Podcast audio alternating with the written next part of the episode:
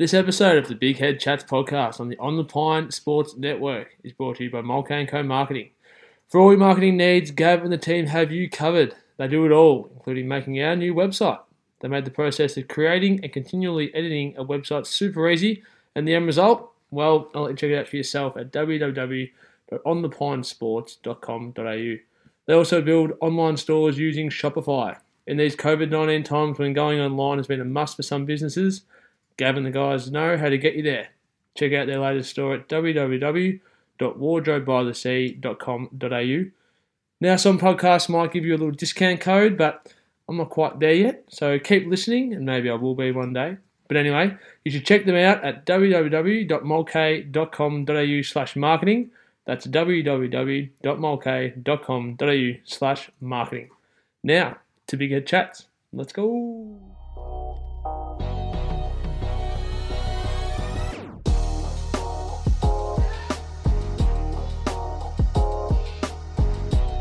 Welcome back, everyone. Episode three. We're getting through them quick, Will. We are getting through them quick. Got Will Reed here from the Blind Scout Network once again, discussing another three teams. Glass half full, glass half empty. Analytics guy, welcome back. 99.86% is the mass in the solar system that is consumed by the sun. And I say that as well, Ollie. It's a sunny day. Yes, You look for outside once in and Melbourne. There's a bit of clear sky.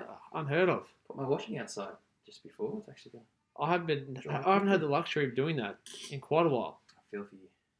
Man. I just feel like isolation equals. It's usually the day is pretty depressing weather-wise. There hasn't been many sunny, good days. It's winter, I know, but the, the two to go hand in hand. Just want to be able to sit outside a little bit. Have the fresh air. We can't even get fresh air in our backyard. Can't go out and about and get fresh air. We at least want to get it in our backyard. Yeah, We can't do that with this weather. I mean, Just trying to freeze to death. when I go for my morning walk to get a coffee, it's almost like, what is this? What have I just walked into? I haven't been outside in 24 hours. It's ridiculous. It's crazy. But it's what we're dealing with at the moment. Uh, Will, welcome back. It's great to have you along. We are we are pumping these podcasts out quick, We are. trying to get these done before the actual bubble starts, not the scrimmage games. Before games start this Friday morning, eight thirty. We'll be up early, won't we? I will be up early. I, I say that. Let's see if I actually am up early. yeah, just get a good night's rest on the Thursday because then you've got a big weekend. You've got some NBA, F one. Um, there's a lot. There's a lot going on this weekend. Footy to watch too if you want to Exactly. Add Footy some of that in there. Just- starts some footy tomorrow as of tomorrow night, Wednesday. Um, it, yeah, it's 20, 20 straight days. You know, A lot of games. that though, none of the footy, NBA, or F1 are gonna clash with each other. Spot on. Mm. Don't, don't have to have the around- three screens going at the same time. Yeah, you can just all. time it perfectly. And even the NBA games are spaced out quite well Yeah, as well, which is you're going to fit in some food and exercise in there always somewhere. Got, always got time for food. Maybe a sneaky G and T. Oh, for I sure. know you've always got time for a G and T. Always got time for a GMT. Uh, so we're recording this. It's Tuesday, the 28th of July, about 10 past 3. Um, just tucked in some lunch, so it's a good time to talk about the uh, talk on the podcast. You know, we're um, in a bit of a food coma at the moment, so I'm happy to sit here and, and talk shit for a while. So That's what we want. um, today we're going to cover uh, the first seed in the East, Milwaukee, championship favourites, I think, in most people's eyes at the moment, and fair enough also. Um, Oklahoma City, very interesting team. Looking forward to discuss them, and San Antonio, who, I mean, probably making up the numbers a little bit, and LaMarcus Aldridge, but always worth chatting about nonetheless. now, Milwaukee. Uh, lots of positives to say about Milwaukee. Um, my glass half full for them uh, is that they have Giannis, and they're the best team in the league. It's as simple as that. Yeah. As you said about the Lakers, they have LeBron. Milwaukee are the best team with the best player. Exactly. Well, yeah, exactly. That have the MVP. The, in my opinion, the defensive player of the year as well. Currently, probably the best player in the league. Uh, maybe not as proven in the playoffs, but he's shown that he's just grown and grown and grown every year. That uh, I- I'm ready for a big leap, even from like even the, the first two rounds last year. He showed what he can do, and he put up elite numbers in the playoffs. Just had a down few games against the Raptors, but uh, easy. I, I put them as my favourites. Ju- As a Bucks fan, it's easy for me to say that. Yeah. but yeah, I'm Um, right with you there. I mean, Toronto don't pull that trade off last year to sign um, Kawhi. Milwaukee probably makes the finals. Mm, oh, without a doubt. If Fred, Fred VanVleet doesn't have his Yeah. child, which we discussed in the last episode. Uh, yeah, great timing Mm. um, from him. Um, I mean, do you buy into this LeBron has a case at the MVP debate the- as of late? not even slightly. No. It's it's And I'm the biggest LeBron fan. Yes. I'll, I'll fight for LeBron on most issues, but he's not the MVP. he doesn't have a leg in the race. No. You can't, I mean, it's just recency bias. Mm. There's a lot of that in the sports world, a lot of recency bias. Um, Even that, like we've spoken about before, the fact that the, the good games towards the end of the season that we talk about LeBron might be, oh, look at that 36 point, 10 rebound, 8 assist game. And it's like, okay, Giannis is close to averaging that when, he, when, he, when he plays the allotted minutes. And Yeah. His third per 36 minutes are, are better than that, yeah. basically. So it's. It, it, LeBron's good games are just because he improves from where he's already having a great season, but it's nowhere near matching. Giannis Giannis' started up high and has stayed there, if not gotten better, Mm. all season. Mm. I think that what's happened to Giannis is what has happened to LeBron for most of the second half of his career, where you're almost playing so well for such a long period that everyone forgets how good you're playing oh. because someone else improves suddenly and it's all of a sudden like, oh, maybe they're the MVP.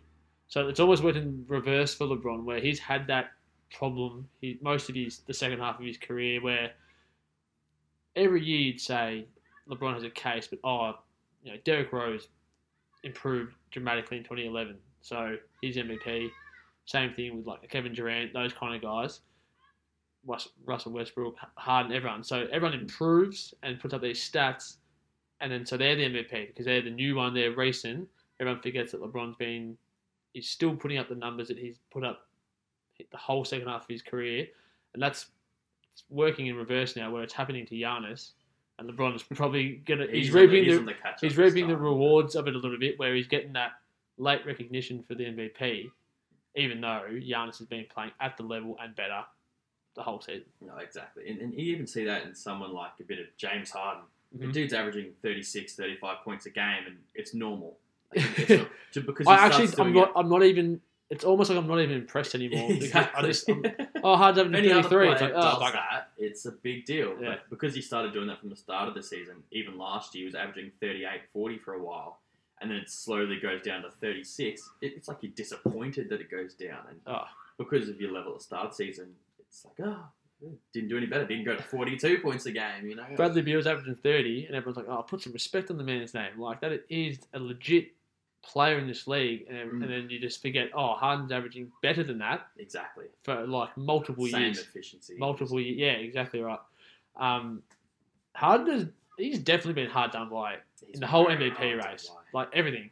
There's been multiple years where I've had him, and the one year I probably didn't have him was the year he won it. Mm. You know, it's just, um, It's a bit odd. yeah, It, it, it's very hard to grade someone like Harden, especially with the defensive problems he's had in the past. Yeah, correct. So I don't like the whole the media voting on these awards. yeah, you, you create a narrative, and all of a sudden it gets some legs, and that beca- can become a legit thing. exactly. I think there just needs to be a better way to to To just vote on it. out. Yeah, exactly. Um, so Milwaukee, lots of positives. Um, their top two lineups most used, uh, plus 19 and plus 15 scoring differential um, from 407 and 139 minutes, respectively. Um, here's one that I stat that I enjoyed. Here we go. So. I'm getting on your band. Here we go.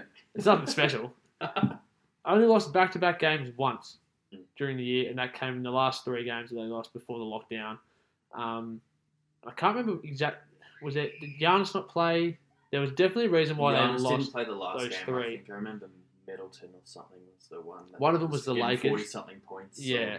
even Wesley Matthews may have had a few. Might have been out, Or something, yeah. yeah. So one of the games was the Lakers. So um, and then they lost to Denver and, and Phoenix as well. So I mean, to only lose back to back games once and it came at the end because of Missing players. missing players, like, that is unbelievable. Yeah. They're like they're al- al- almost on that 70 win pace the entire season. And Yep. they, they very much could have gotten that, but they never cared.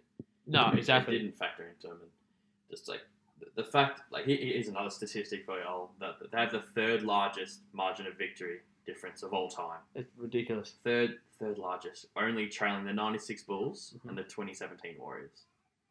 That it shows their dominance, and they're not even getting talked about. I mean, they're Yeah. a small market, yeah, but you, yeah, they've just been doing it all year. It's, it's Yeah. become normal. It's And yeah, as you, unbelievable. as you said, so the the, the uh, one seed in the East, fifty three and twelve, and so obviously the seventy win, you know, category probably was going to become a possibility, but it wasn't like they were chasing that. Mm. They just play hard every night, Exactly. just from from start to end, no matter what. Doesn't matter what records are going to come up. They're just playing hard every single night, led by Giannis, who is his intensity is ridiculous Mm. and not something you see from a lot of NBA stars every single night on both ends of the floor, Mm. every minute he's on the court. And even then, that their margin at 11.29 points a game on average for the victory would be so much greater if Giannis played fourth quarters. He's averaging 30 minutes a game. it's He's just ridiculous. Sitting half the game. Like if he plays six minutes less from that, even half the game he's playing. Like it's.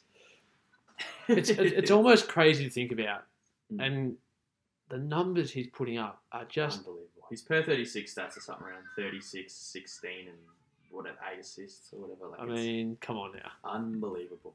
And, and then even then, if he got the ball in those late stretches, he's getting the ball more than he would in a general six six extra minute span that he would play anyway. So, So they boosted on that. I need to go through stats. Just not all. Well, wh- while you get them up, did you what, what do you think of the, when you think of this Bucks team? Who might I say is has the I think second highest pace of all time? Yep. Which again I'll, I'll talk about later. But um, do you think of this team more of an offensive juggernaut, defensive ju- or defensive juggernaut? And obviously they're they're both. They're yeah, both sides. yeah. But what do you think of them more as? uh, Where are they more most powerful? I don't, I don't know if that's just my mindset, but I think maybe it's because it's easy to see offense. I think offense, Yeah. and just the fact that you know how many threes they're putting up. Like you watch a f- two minute stretch and Brook Lopez shoots four threes. It's like holy crap. You know what I mean? Yeah. What do you think? well, I'll tell you that they have the second best defensive rating of all time. Behind who? The 96 Bulls. By much?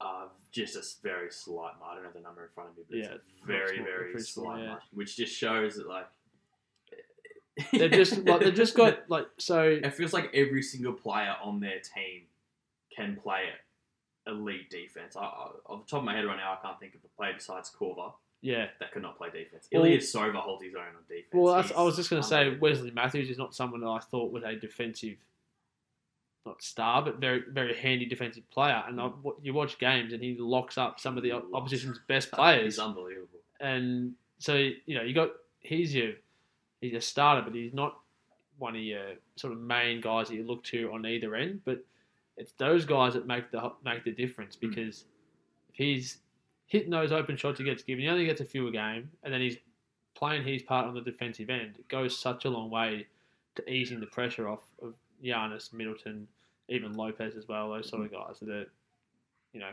anchoring the team. Yeah, hundred percent. Um, so Giannis, Yep. twenty nine point six points a game, Mhm. thirteen point seven rebounds, five point eight assists, a steal, and a block, and they're averaging three point seven turnovers as well. Mm.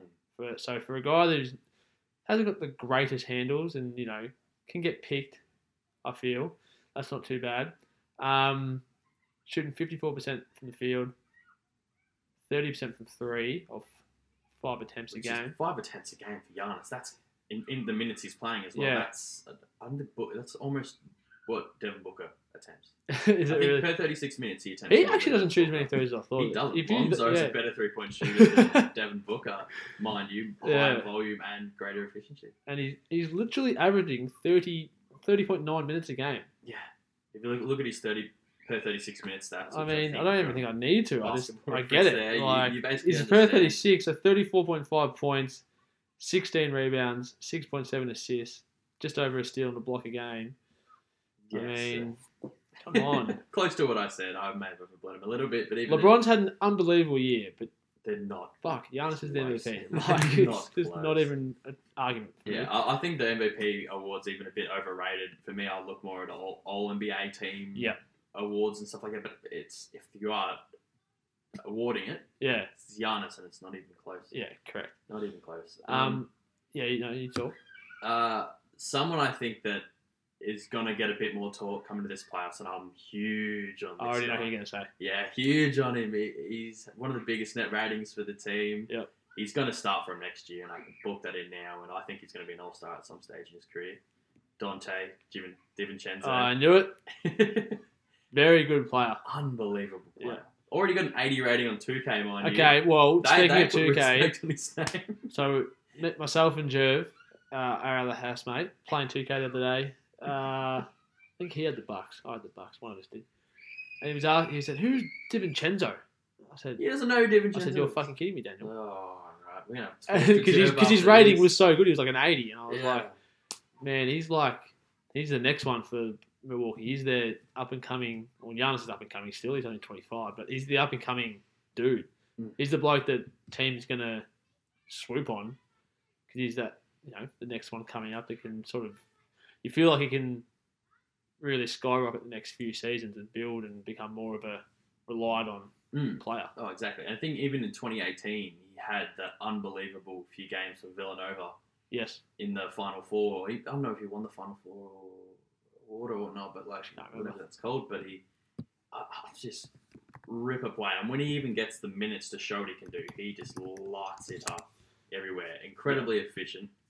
And you, you watch him play, it's smooth. It is Yeah. so smooth. And yeah, a lot of his lineups can be against like bench units and whatnot. I just so I just googled Donte DiVincenzo, two-time NCAA champion yeah, with Villanova, so 2016 and 2018. So yeah, he's a winning player.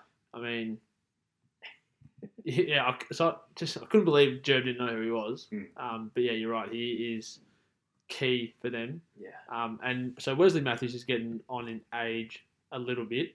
And plus, he's Um, only on their one year minimum deal. Yeah. So he and He- he's he so, so he's 33 at the moment. So yeah, you can see that natural progression where DiVincenzo will be the next one in line there. Yeah, even, even when Bledsoe, Middleton, or any of those guys are out, DiVincenzo's the very first, First guy, no matter what, that's going to come in. Yep.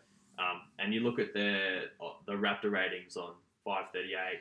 DiVincenzo's is a plus 4.5, which is just behind Middleton in terms of his rating, uh, above George Hill, Bledsoe, everyone else on the team. Like, unbelievable defensive player. Yep. Plus three on defense, and I think it's like cl- close to Giannis levels analytical Do you see? defense. Do you see him um, different roles? But do you see him as that sort of Malcolm Brogdon role in this team where team's going to circle, um, and they're going to have to pay him if they want to keep him.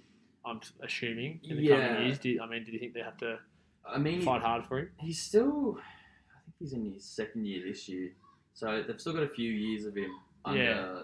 team orders. But Which could almost be worse for them because he, I, if he keeps on the trajectory, yeah, he, He- he, could should build be, up, you especially know, if he starts and puts up value, yeah. numbers. But uh, in, in this sort of, oh, it, who knows what's going to happen to the cap as well now with all the COVID and everything happening. But Mm. they're the type of guy like yeah, Brogdon will have to look around twenty million dollars to keep him, and they decided not to. Yeah. Um, I see DiVincenzo a bit of a mix of Marcus Smart and Brogdon. Type of play like that great defensive intensity, has that athleticism. Um, yeah, but it, it could be hard when it comes to paying him. But the Bucks are really good at retaining their players, and we've already seen Giannis take a pay cut in previous seasons to keep certain guys around. And I mean, that's a whole conversation in itself. It's Yeah. Giannis going to stay, but if he does stay, it wouldn't even surprise me if he takes another pay cut. Because Yeah. that money to him, it's not as important. He's already getting enough money everywhere Yeah. else, and he's going to get paid over two hundred mil. Anyway. and from what he's come from as well, I think Mm. he's, he, he sees himself as pretty privileged to be where he is. So he's not hunting the, Exactly. the big max deal that other guys might be. Mm, but they still like over they they had to pay Middleton a lot of money. Yeah. But honestly, Middleton's playing to what his contract is. He's Chuck Middleton on a lot of other teams, and he's going to be able to put over twenty five points a game Mhm. uh, for you. Uh, not a lot of people might not be familiar with Middleton's game, and that might be a shock to hear, but it, it's all there. And Yeah. if you watched him play, you would agree. But uh, they could very, I I think they're most likely to keep him. They managed to keep Brook Lopez on a very good team friendly deal. They've already extended Bledsoe on a good team friendly deal. It, like they, they could keep someone like DiVincenzo on around a 15 mil Yeah, very yeah, and, and it wouldn't hurt them honestly. Uh, especially if they're if they're winning championships, that there's no reason why you wouldn't overpay a little bit, especially if it's to keep Giannis around. If he does shine, and it comes to a spot where it's like, oh, is Giannis staying or going? Oh, DiVincenzo's broken out. We're going to pay him. Look, we're, here we're throwing this money at him. Stay with us, yeah. Giannis. Like it's Like we're, we're investing in exactly. this core. And wor- worst comes to worst, Giannis leaves. I mean, they still have a lot of good other players there, so why wouldn't they re-sign him anyway? yeah, It'd exactly. be silly for him not to. Um, do you have a do you have a glass half empty for them? Uh, yeah, I mean, we saw what happened last year in the playoffs with him. Uh, Well, that's because you you just discussed Bledsoe and his deal. So I can still remember last year Mm. around. Oh, obviously this time it's different because we're delayed because of COVID. But you know, just coming into the playoffs and, and after the playoffs, and Bledsoe copped a lot of hate because he, He he, played terribly. yeah, to put it simply, he wasn't great in the playoffs. Played played pretty badly. Um, so yeah, that that contract all of a sudden was like, man, it, should they have invested in him that much? So there's definitely some pressure on guys like him to perform Mm. this upcoming postseason, and for Giannis to sort of finish the job. I guess you know they had that two 0 lead over Toronto in the Eastern Conference Finals last year, so there is definitely some pressure there. Mm. No, hundred percent. And another big red flag is what I mentioned before. There, they have the second highest pace of all time, and we see what happens in the playoffs. The game slows down a lot. And how good is this team when the game slows down? Yeah. And we saw that last year. Middleton struggled to get his own shot off when it came to ISO. Same with Bledsoe and Hill. Hill was reliable, but they shut down Giannis. Yeah, And now with a lot of matchups this year, like you've, you've still got the Raptors with Siakam and all that, and they're just they're still just as good defensively, even with losing Kawhi. They're Yeah. just as good. Um, and now you've got a team like Philly as well, who Yeah. One of the biggest reasons they got Horford was to have that big lineup against Giannis. Yeah. And now they can throw that at him. Well, I mean, because as you say, the pace definitely slows down, and Giannis is his most dangerous. He's unstoppable when he's No out in transition, Mm. can sort of he just attacks the rim relentlessly. When the game slows down, you can see that with a Philly lineup, they can just flood that Mm. and cramp him in the middle. And yes, they might give up the odd three here and there, but then you're also banking on Bledsoe, DiVincenzo, all these guys consistently hitting shots, which might not happen. Yeah, it might, just might not be their night. So that's definitely something to think about. to keep yeah keep an eye on it as well. But we've also seen other players in the team. Honestly, Brook Lopez has only shot what twenty nine percent from three this year. You Mhm. might think he's a 30, Yeah. 36 or more percent shooter from three, but he's been abysmal from the three point line this year. Still puts them up. So Well, 'cause he- it's already he- shown they're succeeding while they're not playing to the to the level that they could be. Yeah. this as well, but Um, but I, I still it, it would surprise me a bit to see a lot of teams knock him off. But like there are there are teams that can match up very well Yeah. against him, and we don't know yet. Giannis has gotten better, I guess, in isolation plays. We've seen that his ability. He's gotten a bit more control with his dribble. I watched a preseason, preseason pre, what do you call it? scrimmage game. scrimmage game today, and uh, he looked a lot better, a lot more controlled. Like he's been working on it a lot. Yeah. So, uh, yeah. I mean, it's still it- it's hard to say. Last year, I, Yeah. once we're up 2-0, I thought it was a given. It's the betting markets. We're all like, yep, it's it's it's there. It's the Yeah. Bucks. It's not changing. Mhm. But who really Um, knows? yeah, it's to be. It'll, it'll be interesting once we know who they're playing Hmm. because there's obviously some teams that on paper and have shown during the year that they match up okay with the Bucks. Mm. Um, you know, you think of Miami, Philly, probably those two to be honest, and, and Toronto. Toronto honestly, can, Boston. Boston even you know The, with, the, the with Brown and that they Tatum have, and yeah. um, they can sort of throw some different things at them. they're good defensively as well. They Mhm. know how to move their players and help and stuff like that. Any team with Brad Stevens is going to be good. in Exactly. system. and when the game slows down a bit, Boston has the players that can get their shots off a bit more. They have a Tatum, Kemba, Yeah. stuff like that. And I'd still honestly try, trust a Marcus Smart a bit more to take the threes than I would Bledsoe right now. Really? Yeah. So it's Okay. I, So- as a, but I'm still not that confident, even though we're one of the best teams analytically on paper of all Yeah. time. It's Giannis is not a traditional playoffs. I mean, mastermind. yeah, and it's- player. It's a cra- it's a crazy situation we're in with COVID, and you know you could there could be the sort of the effect where they might lose some momentum. I mean, you, you're going so well, and you have this extended break. You haven't obviously the scrimmages and all that have helped, and they're back might be back in their rhythm a bit, but um, you know that could take a toll on them where it might take a bit to get going. and It might take a you know of the first eight games, it might take four or five to really start to feel like they're clicking. And you know if that goes for any longer into the playoffs, that's obviously not very good for them. So that's Yeah, always something to think about as well because it's been a long break for these teams. So Exactly. that's definitely something to, to think about. Mm. Um, we're going to jump ship. We're going to go to the West, OKC. Probably the team I've been look, looking forward to discussing the most, to be honest. They're sort of. It's got so much stuff to dissect. Who would have thought that the I Thunder would be fun to talk about? Well? I do remember saying in the preseason, I said this is the team where I think if they can just get their shit together, they could be a sneaky playoff chance and could create some issues. They got a decent lineup where I think pieces work, and then they obviously started poorly, but their second half of the season has been really good. It was almost just like a first ten game slump that they had, Yeah. and they just shot off from there. And they've been really good since. Um, so they currently they enter the the bubble fifth in the West, forty and twenty four. Um, yeah, just the one game back from uh, Utah in fourth. So um, I think my glass half full for the Thunder um, was their great form heading into just before lockdown. Um, yeah, had a really good record in, in the last sort of handful of games um, before then. Um, top 15 defense, top 10 offense. So they're they're not great, but they're not terrible on either end. They're pretty consistent. Um, and the team seems to have gelled well, which is always important when you come into a, a stretch of basketball like this, where you sort of got to nail it for the period, just that those you know few months. Um, they're the perfect team to do it. no, exactly. Did you see Andre Roberson's?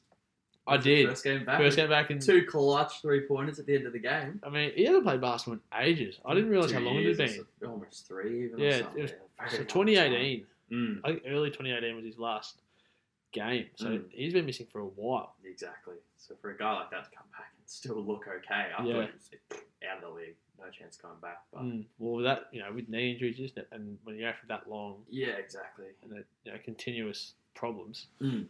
that's yeah, never good news. Yeah, exactly. But now, like you said, uh, not a great start. Started five and ten, and then since then went thirty-five and fourteen. Mm. Unbelievable way to end the year One of the, I think the top, one of the top three records in that period. in that span. In that span. Yeah, exactly. So- to, to absolutely kill it like that and just have everyone gel, everyone work well together with injuries. I think they Mhm. had a few people missing to injuries here and there. Yeah. Um, um, they've done very well. So of what's your, what's your, uh, what's your glass half full for everything you've probably just discussed? glass half full. Yeah, a lot of what I said there, but one thing that I mean, a few people might know, they have on on paper one of the the by far best lineup in Yeah. the league in terms of net rating. Yeah. Uh, that lineup: CP3, uh, Dennis Schroeder, Shea Gilgis, Alexander, Danilo Gallinari, and Steven Adams at the center, which has a net rating of twenty nine point nine Mm. which is about like the Bucks Bucks net, net rating is around a ten point something, Yeah. which is already like top five, top three all time. to have a net rating of thirty Yeah. basically is insane, Yeah, absolutely insane. To have Shai play the three and do that, it's it- it's it's so unmatched. Like the, the next closest after that, you have the New Orleans lineup with um, Zion in it coming in, but then as soon as you go down to like fourth and fifth, you- you're looking at like a 19 to 18 net rating. Like that, they blow everyone out of the water. And it, it actually happens. A lot of it's not assisted upon. It's just the, the guys going to work Yeah. and just making their shots. They have a true shooting percentage in that lineup of 67%. And league average for true shooting is about 57, 56%. Yeah. So they're well above. They just hit their shots with this lineup. I don't know if it's just matchups or whatever it is, but they just make it work. and it's not it's not a small sample size as well. It's by far the largest sample size, 41 games played Yeah. to every other lineup doesn't have as much experience. They just blow it out of the water when these Well, guys are. That's the that's the consistency you talk about. So like they've played sixty four games. Uh, Shai and Chris Paul and Schroeder have missed one each. Who was I thinking? Uh? Steven Adams has only missed six, and then Gallinari has only missed uh, nine. So that core group have been have, you know played consistently for most of the year. Um, I mean, Terrance Ferguson's missed fourteen Yeah. games. He's probably the one Diallo's been out a little bit. yeah, so, but obviously having the so they've had that lineup for most of the year. They've been able to play with them almost every game, and it's proving effective. So that's a good sign going into the bubble that this team has had so much experience together this season and it's worked. So there's not much they have to change going into the bubble. There's not much you have to tinker with really. Um, just match up and situational based. Yeah, And exactly. going into each game and each round. Exactly. And the fact that if you're looking into the playoffs, you're going to immediately think, oh, who's the biggest offensive uh, weapon and stuff like that? You, you need that big star, and you're like, oh, Chris Paul. It's got to be Chris Paul. He's the fourth leading scorer on their team Yeah. already, uh, averaging 17.7 a game. The other three guys, Shai, Dennis, and Danilo, are all averaging 19 a game. And all insanely efficient. Shout out to Dennis Schroeder for getting his three point shot 38%. That's on, a good volume as well, five attempts a game. Yeah. Another guy better than Devin Booker. But um, yeah, that, Hot take: Dennis Schroeder is a better basketballer than Devin Booker.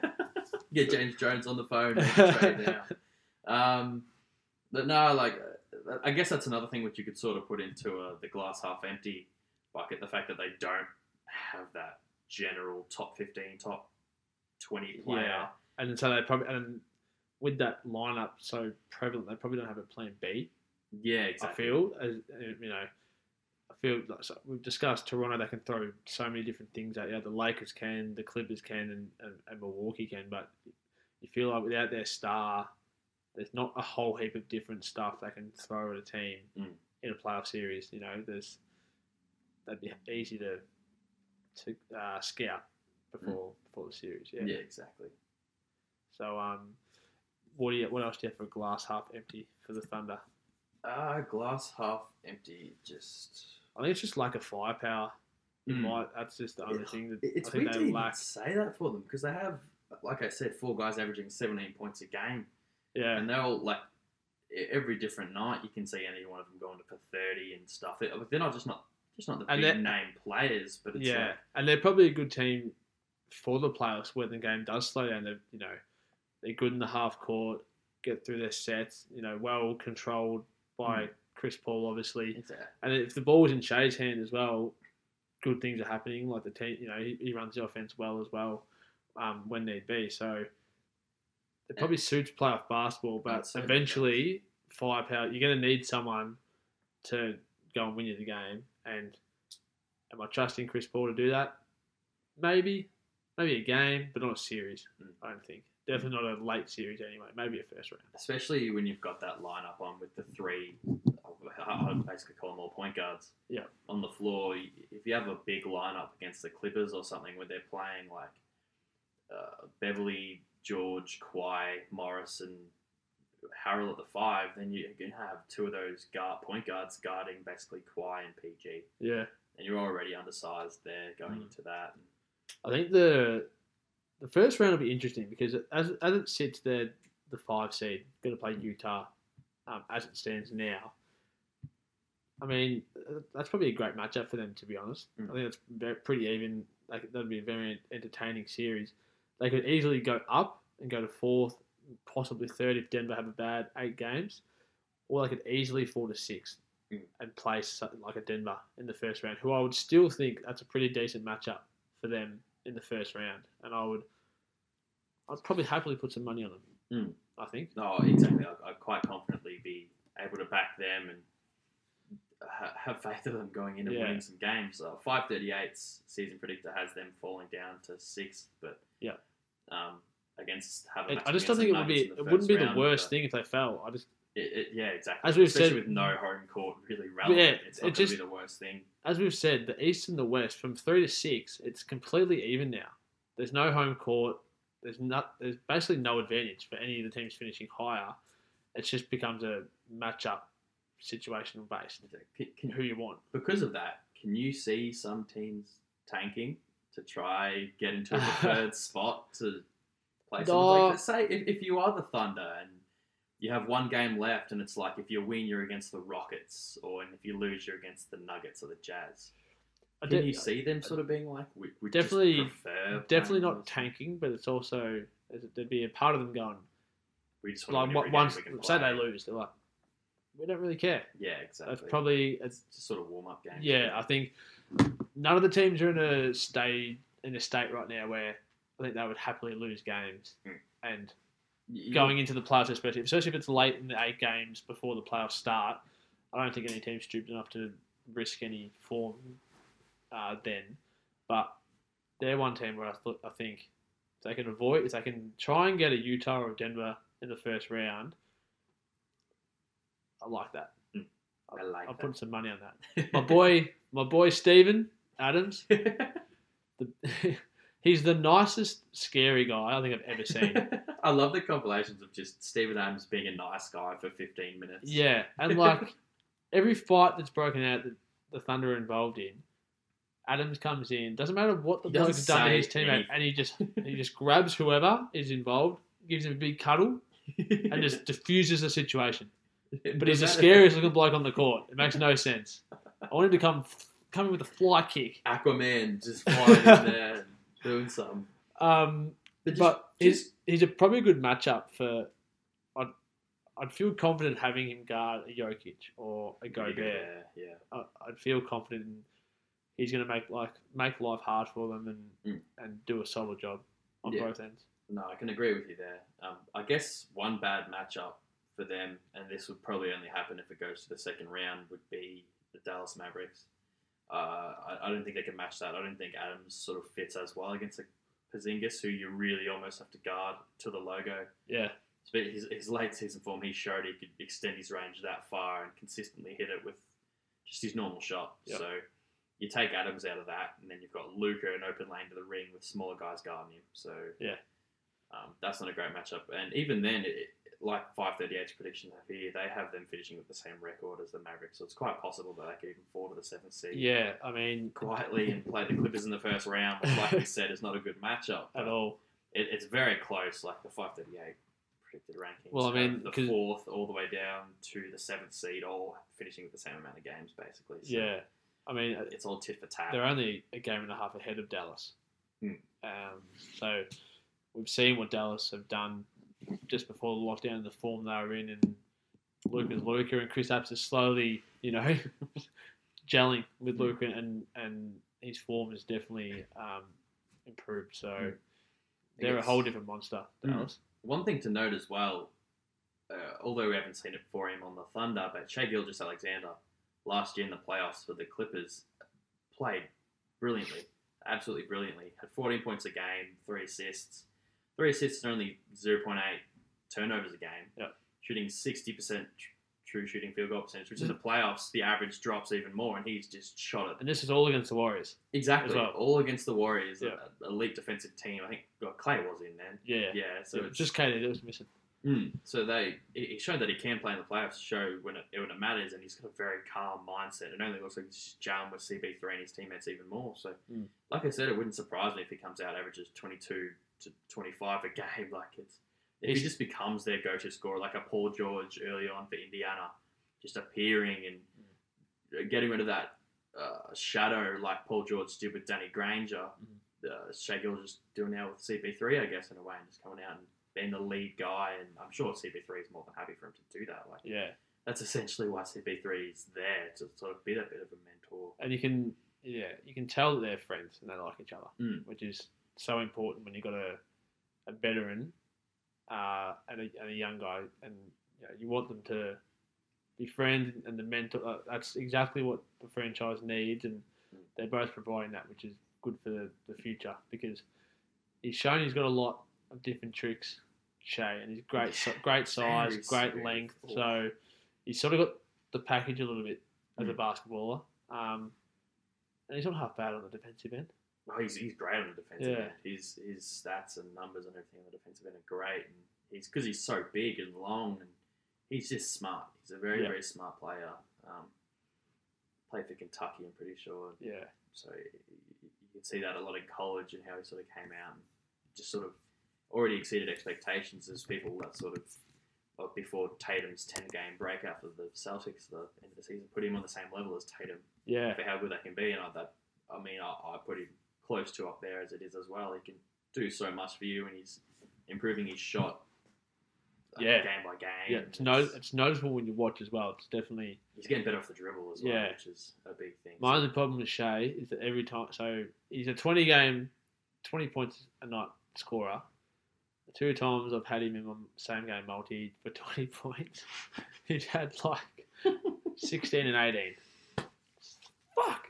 yeah, so the listeners right now are just going to assume that we're big time gamblers. Yeah, I'm only betting a couple bucks at a Yeah, time. but exactly. That's why I have to do a 17 leg same game multi just to get some value out of the thing. Out of the thing. Even though it's 17 leg, you're still surprised when one leg drops. Like, oh, come on. Yeah. All 17 of my predictions are meant to be correct. Correct? They're all calculated. I just throw these legs in. Okay, You just see them. Oh, yeah. it's like in the it's like in the footy, eight game, eight eight leg same game multi, two legs failed. Oh, what the fuck? I carefully decided on what I was going to put in, and two of them failed. That's just unfair. Even though the odds are extremely stacked against me. Extremely stacked against you. You're spot on. don't bet, kids. Yeah, Um. Any last comments on the Thunder before we move on? Oh, well, yeah. I was going to ask you if you're the Thunder, and obviously I can see these grading games and the playoff games only build his trade value, but do you see them long term keeping CP3 around, or do you see them eventually moving off? Well, we did. even this off season? Well, we discussed it with who did we discuss it with in the last episode? we brought up with the Knicks With in the terms Knicks. of Thibodeau and whatnot. Yeah, and even oh Utah Utah, that's doing right. a sort of a swap with Conley and CP3. So Mm. I can see them doing it if the right deal came up, and by right deal a deal that they because a lot of people would just assume they're going to have to move him on at a loss.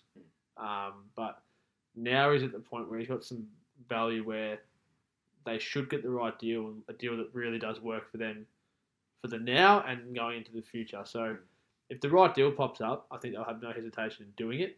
If it's the, if the right deal happens to be this off season, but if it's not for another two years, I don't see why they wouldn't hold on There's no need. because to there's, there's no rush, need to rush it and, and just If, if give, give him up just for nothing. Yeah. I think there's definitely they can ask for a bit now and get the right deal done mm. Do for the, think for the now and the future. Do you think they're in a position where they can sort of just take back draft picks or young players, or I mean, because currently he's he's a big vet veteran presence on the team and he's Yep. leading by example. Do you think they're at a state where if they lose CP three, they lose a lot of that cohesiveness and everything? Where say if they traded CP three for a couple of contracts that they've just gone out the window, and then yeah, just draft picks for young players. I think Or- I think they're that kind of franchise though, where and they've got a great coach and great and they're well run. That the culture not an issue. Great young guy in Shea Gilgis Alexander. Um, I feel like Dennis Schroeder's a good culture guy Steven Adams. as well. Steven Adams as well. So he's been there seven years now. So I feel the culture is not going to be anything that's going to be hindered amazingly if Chris Paul leaves. I think I think Shai wants him to stay. I think Mm. that's a great mentor to have, you know, this early in your career. So I don't think that would be a worry for them. I think they're in a good in a good stage now where they can just monitor the deals that are being offered, what's sort of out there. See what Chris Paul wants, because honestly, he he may Yeah. may just want to have a few years where he has a better chance on some team. Yeah, correct. So I think um, I think although they've got you know such a chance to, although they've probably got pressure now where they've got to be able to make the right decisions to prop them over the next level with someone like Shai and these and, and Adams. Um, you know they've got draft picks. They've got to they got to they got pressure to be good in the future. I think they're also in a pretty good spot now where they can just chill out for a bit and just assess everything. There's not really a rush, I don't think. there's no rush to get rid of CP3's contract or anything like that. They can wait for the offers to come in and just go from there and sort of go with what happens and what is offered to them. I think. Mm. No, spot on. And I might just point out, just because this is a little something that angered me that I- I've seen. I don't know if it was this morning or yesterday. I saw it. The Mark Swartz article where he says Paul George and Chris Paul are eventually going to make themselves their way to the Lakers in 2022. Fuck, that's not happening. Where just- did that come from? I don't know, but Mark Swartz, a respected journalist, claimed the cap space, all this and that. Is they're going to be able to afford it? It'll all be there, and Chris Paul will be willing to take a mid-level exception once his deal's done and stuff. Fuck no, that's not happening. I, Are are you saying that as because you don't want it to happen, or you actually don't not see that it it's happening? just I don't want it to happen. I would like to see Chris Paul get a ring. He's a great player and he deserves it. Yeah. But it's just I hate this type of thing, and then you have people that message, you, "Oh, did you see this?" and Chris Paul could be going to the Lakers. It's just not gonna happen. It's, it's this most one of the most unrealistic things. That almost sounded like a, a fake 2K trade when you said it. I couldn't. shocking. It's like I could see, uh, yeah, maybe Paul George being that unhappy with the Clippers. I, no, I probably can't see that, but there would be space for him to join the Lakers in 2022 and whatnot for him to jump ship, but 2021, 22. But it's ah, to have them both for this to happen. Chris Paul needs to waive like a 45 million dollar team option and Mm. accept a mid range of five million dollars. So he's given up 40 million dollars just to do this anyway. And yeah, he's got a lot of money to his name already, but that's it's That's a a- 40 million dollars he can play with. Like it's a lot of I, I just hate seeing this stuff and. And if if it all goes to plan and the Lakers and the Clippers have some serious playoff battles in the next two seasons, Mm. you could not, if you were Paul George, go there. to the Lakers. not at all. You couldn't. I could never say. Honestly, I don't. Would would would that be worse if he did that? Would that be worse than the KD joining the Warriors? Almost, yeah. To be honest, Yeah, I think it would be. the Clippers gave up Especially if the Lakers beat them. Bloody barrel. If the Lakers half. beat them mm, in these two seasons, and then he jumps. and then he jumps, that would The only way I could see it happening is just Kawhi leaves on his own accord, and then it's Paul George left on a team with no assets and whatnot. Um, no sort of future. Yeah, Yeah, but I might add though to counter Mark Swartz's article or report um, where he said it. Chris Paul back to the Clippers was already a big possibility this year. Yeah. Um, it was reported that it could happen in, in, in like a Beverley and uh, a few other contracts thrown in deal involved there and something like that. Would be fun to see Chris Paul back with those guys and compete. Mhm. Um, because, like I said, I'd love to see Chris Paul get a ring. He's a guy Yeah. that deserves it. Him, Steve Nash, and all those sorts of guys. You always talk about these great, great players, point guards, uh, uh, John Stockton, that have just been there and just played the game so well for their size and you know, th- there's there's just a love you can have for these players that work so hard because they are undersized, so they have to work harder to be able to make it where they Mm. are. Um, and then it, it sucks not seeing them have a ring. Yeah. Um, so yeah, something like that. I'd, I'd and the whole like LeBron thing, it could happen. Yeah, exactly. It could happen. Exactly. Um, so we're going to move on to the Spurs, San Antonio, who, you know, one of those teams in the West where it's like, uh, should they be in the bubble?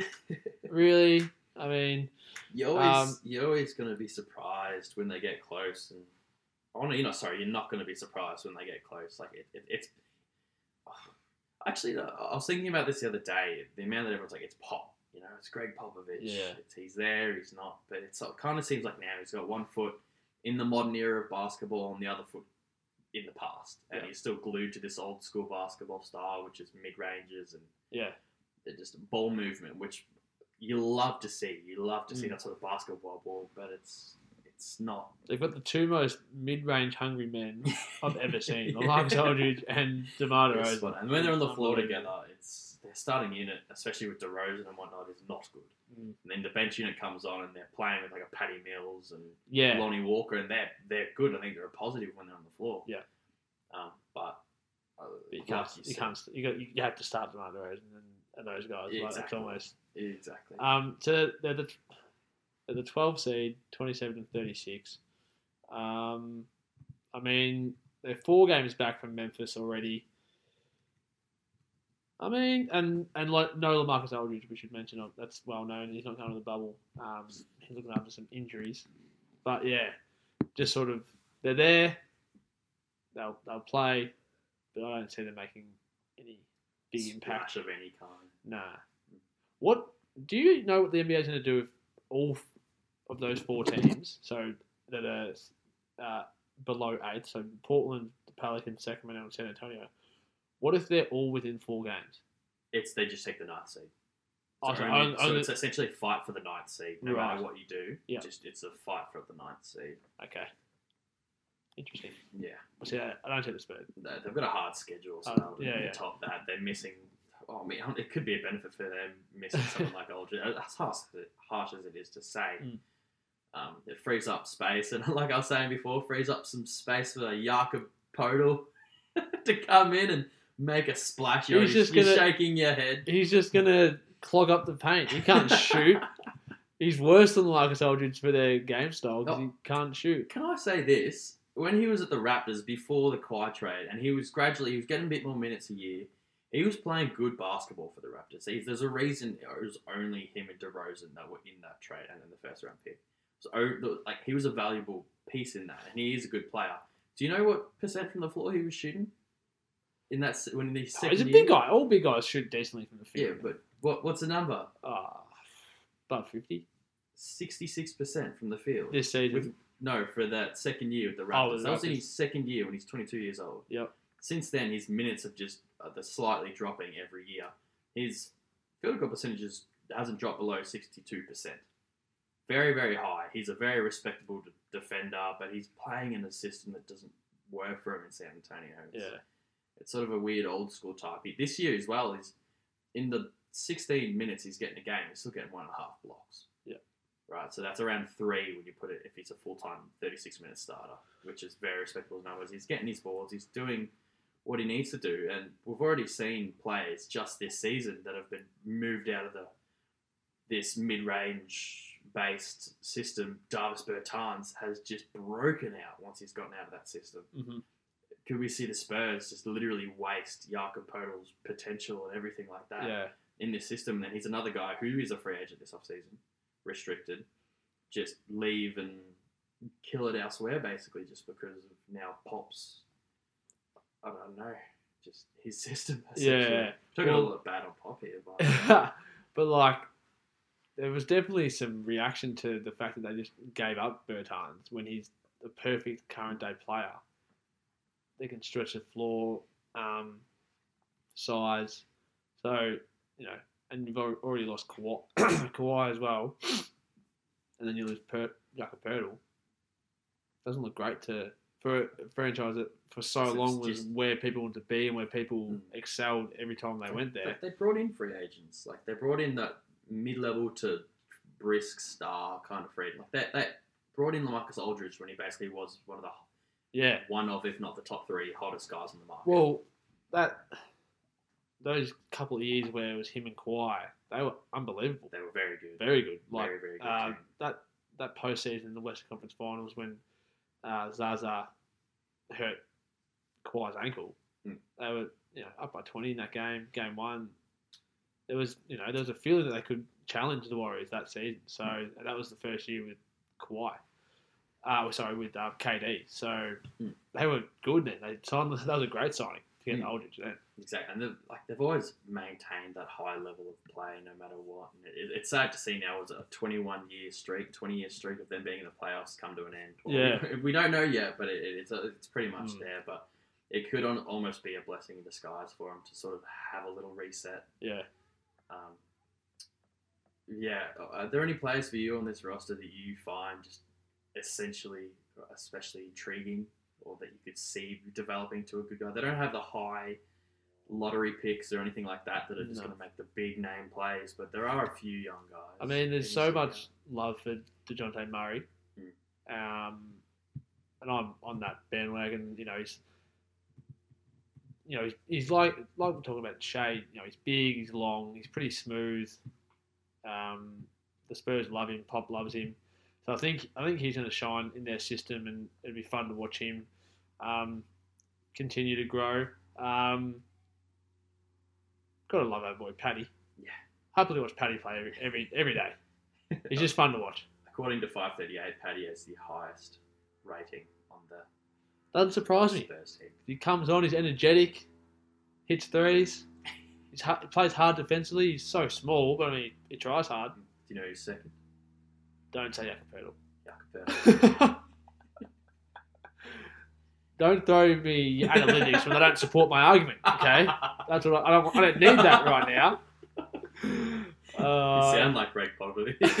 Straying away from what give could be me, helping your give team. me the stats that help my argument. Pop, mid range at the ring. No, three point at the ring is the way to go. Nah, mid range. mid range is what it is. It's never it's never straying from mid range. Um. So well, it's funny that we're, but it's funny that you're backing out Gregg Popovich and his coaching because my glass half full was was that They have pop. Yeah. So It's always you just never know what he's going to come up with, um, especially in this kind of uh, scenario where it's you know so matchup based and you change your sort of your system with the, in the bubble and you know you're playing different teams every night and if you make the playoffs you know don't know who you're going to be facing because there's so many different variables um, in that in that eight so yeah that was my glass half full for the Spurs. Mm. Did you have one? Yeah, another glass half full, and I think for the first few games I've given him more minutes, but Lonnie Walker Yeah, fourth. Yeah. Un- unbelievable player, and he's been so overshadowed on this roster. yeah. There's some unbelievable highlights of just his hustle plays. Yeah, hustle plays, big dunks, Yep. just aggression and everything. Just always fighting for an offensive rebound. Just cut his hair too, which I think is a great move because guys like that. I mean, um, who else was I thinking Elfrid of? Payton. Elfrid Payton. Get that big hair out. There's never been a successful player in the NBA with shit hair. That Julius Erving. I mean, that's enough for him. That's cool. that's cool. But you're not getting that anymore. Like Jackie Moon. that's why I want. Coby White to cut his hair because I think that Mm. it's gonna. That's, But that's my, a fro, isn't it? Oh, he's, he's got the braids now, though. yeah. He's got braids. It's just this my little thing in my head. These guys, it's like oh, Josh Jackson from Sac, uh, Phoenix when he was at Phoenix Yes. came in with his big buffy hair, and I was like, mm, I just don't have a good feeling about it. And I, was I proven right? You were. Yeah. Was I proven right about Elfrid Payton? to a point. Yeah, I think I was. Where's he? Is he at the Knicks now? yes, he's actually a very good player for the Knicks this year. One of the, Boy, one of that's the not very bright hard, spots. Um. So But yeah, yeah. I'm very, so I think Lonnie Walker's form now is just going to go boom Sky high. and straight up. I- He's his numbers. I mean, wh- when he has played, and his pops just decided to give him significant minutes. He has performed, and he, Mhm.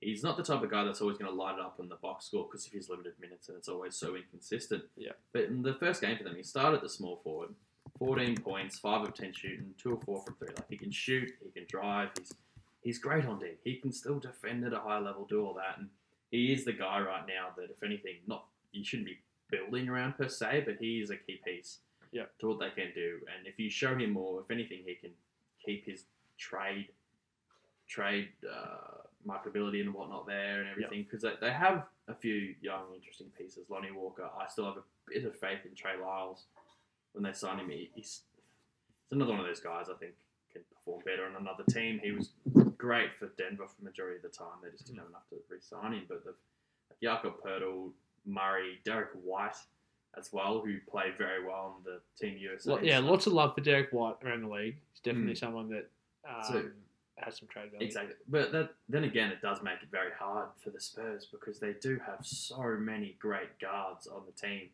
like uh, guys that can start at guard. I Yeah. mean, essentially today's guy, like Lee, we've seen Shai Gilgeous-Alexander, Yeah. like playing at the three. Well, like even well. so, Paddy Mills, like Willer and I were discussing it a few weeks ago. He'd probably starts on most teams.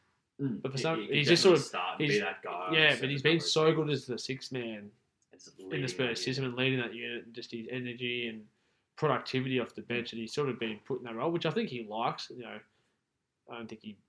He doesn't feel like he has to go and be a star or something, but he could have easily been one. So he's just Mm. another depth guy in Yeah, that exactly. guard. And the thing, like they they have so many guys who play significant minutes at guard for them. Like DeRozan, who now is forced to play the three because of who they've got. Bryn Forbes, permanent starting two. uh, Dejounte Murray, the one, Derrick White, who could be a starting point guard, Paddy Mills, who could, like you said, be a starting point guard, Marco Belinelli, who still has a lot of game, and we saw that recently for him on the Sixers, Lonnie Walker, who's now pushed to the three, who's a natural two, Keldon Johnson, their rookie out of Kentucky, who, who's now sort of pushed to the three as well, Mhm. hasn't really even played this year, but he's another guy that I have a, a lot of stock in. Yeah. I bought a lot of stock in. I like yeah. I won't dive, I won't dive into him much more, but that's already like seven, eight guards who could play significant 16 and above minutes a game, and Yeah. that's not there. hmm So it, it, pop, the, like it's not Pop's duty because it's not him creating this team as much. They have the front office that sort of need to make some decisions. I think and prioritize like which guys do we want to move forward with because by keeping this, they're just getting older and they're cancelling each other out a bit, and not living up to their potential. We need to uh, ship Yeah. some guys out, get some wings because right now it's it's Rudy Gay, Yeah. fucking no one. if So Marco Belinelli, yeah, exactly. like if you count him as you know a wing, he's not guarding Kawhi or Paul George anyway. God, so no. it's, it's not well yeah. anyway. Yeah, exactly. So Um, I'm just looking at their schedule, and just off face value, it's not that bad. they The, the Spurs uh, schedule. So they play Sacramento to start. Pretty. Winnable. That's a good start. Mhm. Winnable. Then they play Memphis. Winnable. Winnable. Uh, then they got a tough two with Philly and Denver. Um, but I mean, they, they, They can oh, they had they had, they had. Aldridge last year, but they took them to Yeah. seven. Um, then they've got Utah, the Pelicans, Houston, and then Utah again. I mean, there, No. there- there's winnable games there. Mm. You know, you get Utah twice, good chance to win one of those. Um, and who knows what the what Houston and the Pelicans are going to throw up because they're such a high, you know, high paced, Yeah. shoot a lot of threes, high scoring team that they're easy to score against usually those two teams. So you just never know. And I know, I know we've been we've found a way to talk ourselves into every team has a chance to win every game in this bubble, but that's a it's genuine, that's such a genuine small chance. sample size that Mm. any team could have a small run. If Atlanta would come in here, it wouldn't surprise me if they could win six of the eight games. you know, Yeah. like it's, just that it's a little bit of chance, but um, like you mentioned for the, the they got the Nuggets for a game. The, last year, Aldridge averaged 20 points for them against them on very low efficiency, Yep. very very low efficiency. So if you come in and have this uh, Jakob Poeltl was Tyler Zeller? I think they Yeah, Tyler Zeller as as well. well. So yeah. he can come and do some quality minutes for them. But I mean, Mm. it, it- could just sort of work, and it wouldn't surprise me if they can just get up. It's the same team they have, you know, Yeah. the Spurs essentially. Yeah. Besides Aldridge, who it just could be a bad matchup for them, and it could benefit not him just not being there. So like. Yeah. Like you said, we're talking ourselves into them winning some games, but at the same time, I still would say that most matchups they have against, I just prioritize every other team, even Oh, the Kings and whatnot. yeah. Like, it's still My uh, my hot take: is the Spurs are gonna be the eighth seed. They will make the playoffs. You heard it here first. Put the house on it. Right now. we'll, re- we'll revisit this in what two weeks' time, three weeks' time, and I'll we'll be laughing about how shocking that Throw it back, throw it back in my face. Because, like, yeah, their their percentage chance, the 538s, their percentage chance of making it into the playoffs is less than 1%. Oh God, I'll give them less than that. You're, Probably. you're still putting the house on it, Dolly. I don't have a house, so yeah. uh, I'll put Willa's house on it yes. instead. How about that? yes. Smart, Um, smart decision. Will, I've just invested, mate, so you can thank me later when I do make it. we're going to make some serious coin.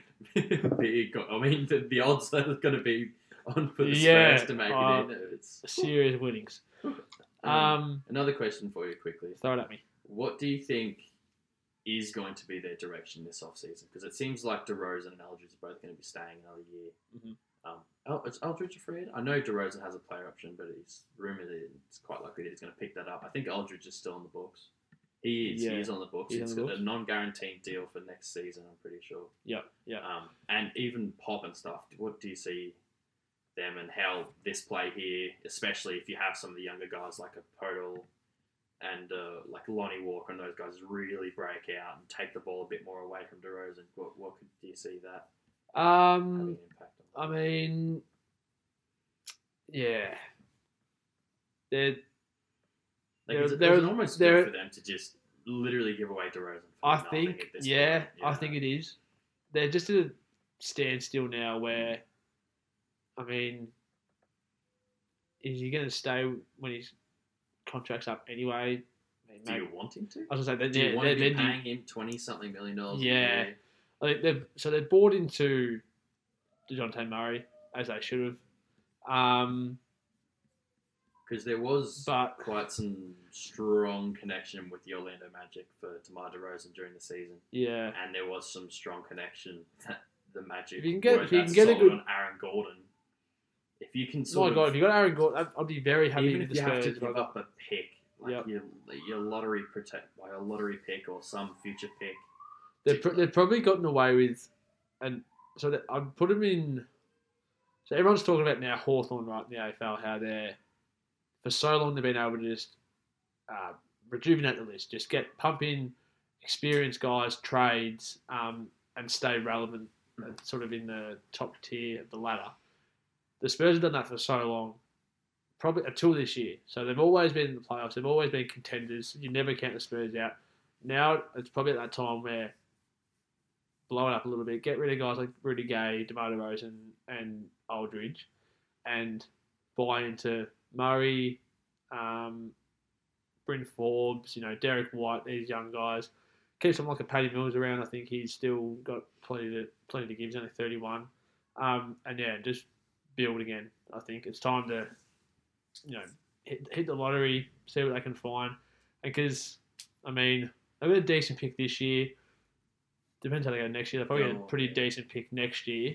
Um, because this draft is meant so be this good. draft's not unbelievable. So it's probably Shit. better that if you if you do blow it up for next year's draft, at least you've got a great draft to pick from, and there's some depth there. So I think it's definitely time to move on from this trade sign sort of system that they've got, and um and hit the draft, Mm.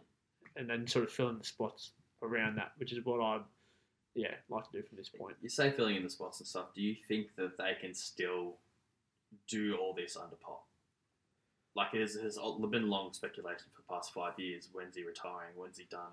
We haven't seen him in a long time have a team purely of young guys. Yeah, Uh, although they still have a couple vets. If So- you get rid of a few of their older guys, yeah. how I mean- Pop? And, and we saw he's not.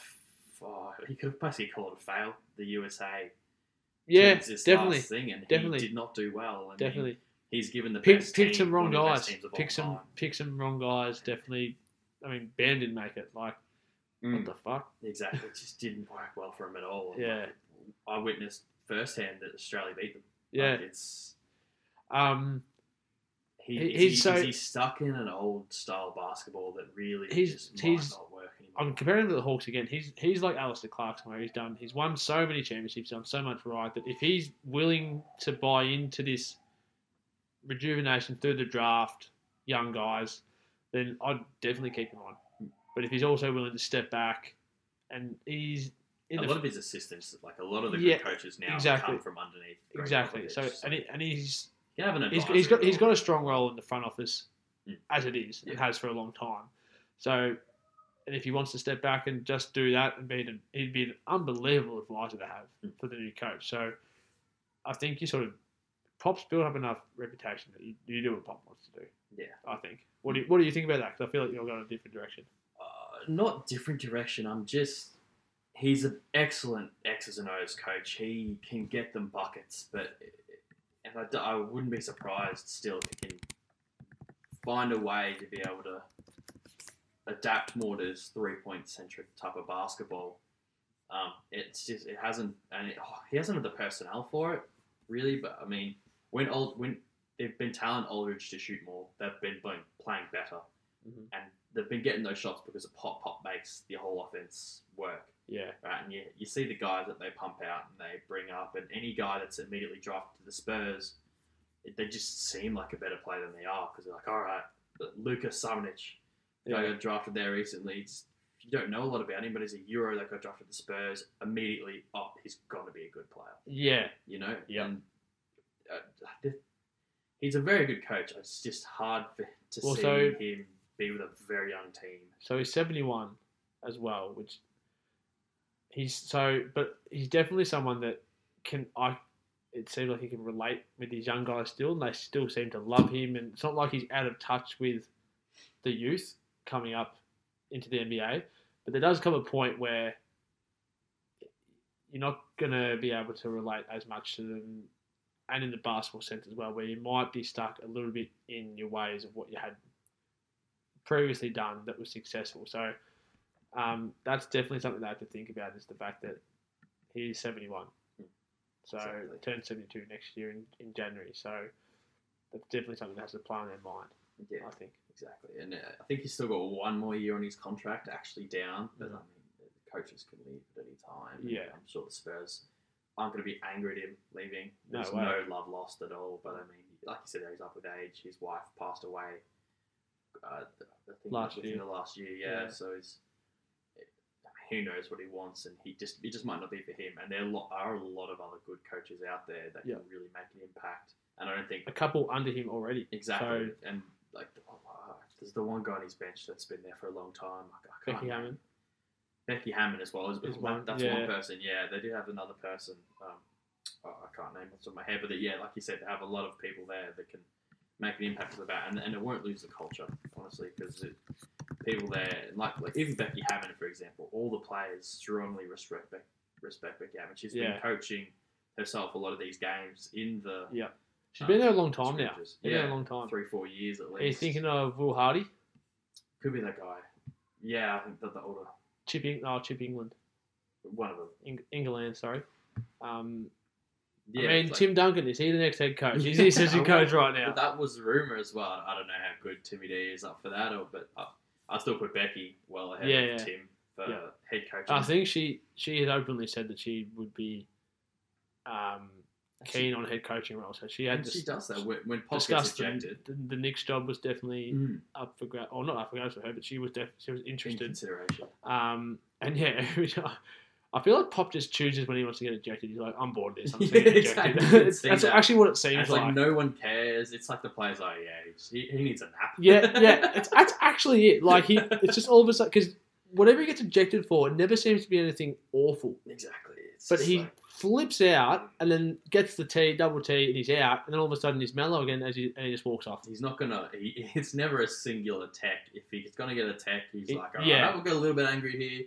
I just don't want to be here. Bit of Steve Kerr in that too. Steve Yeah. Kerr just seems to like all of a sudden flip the fuck out, double check.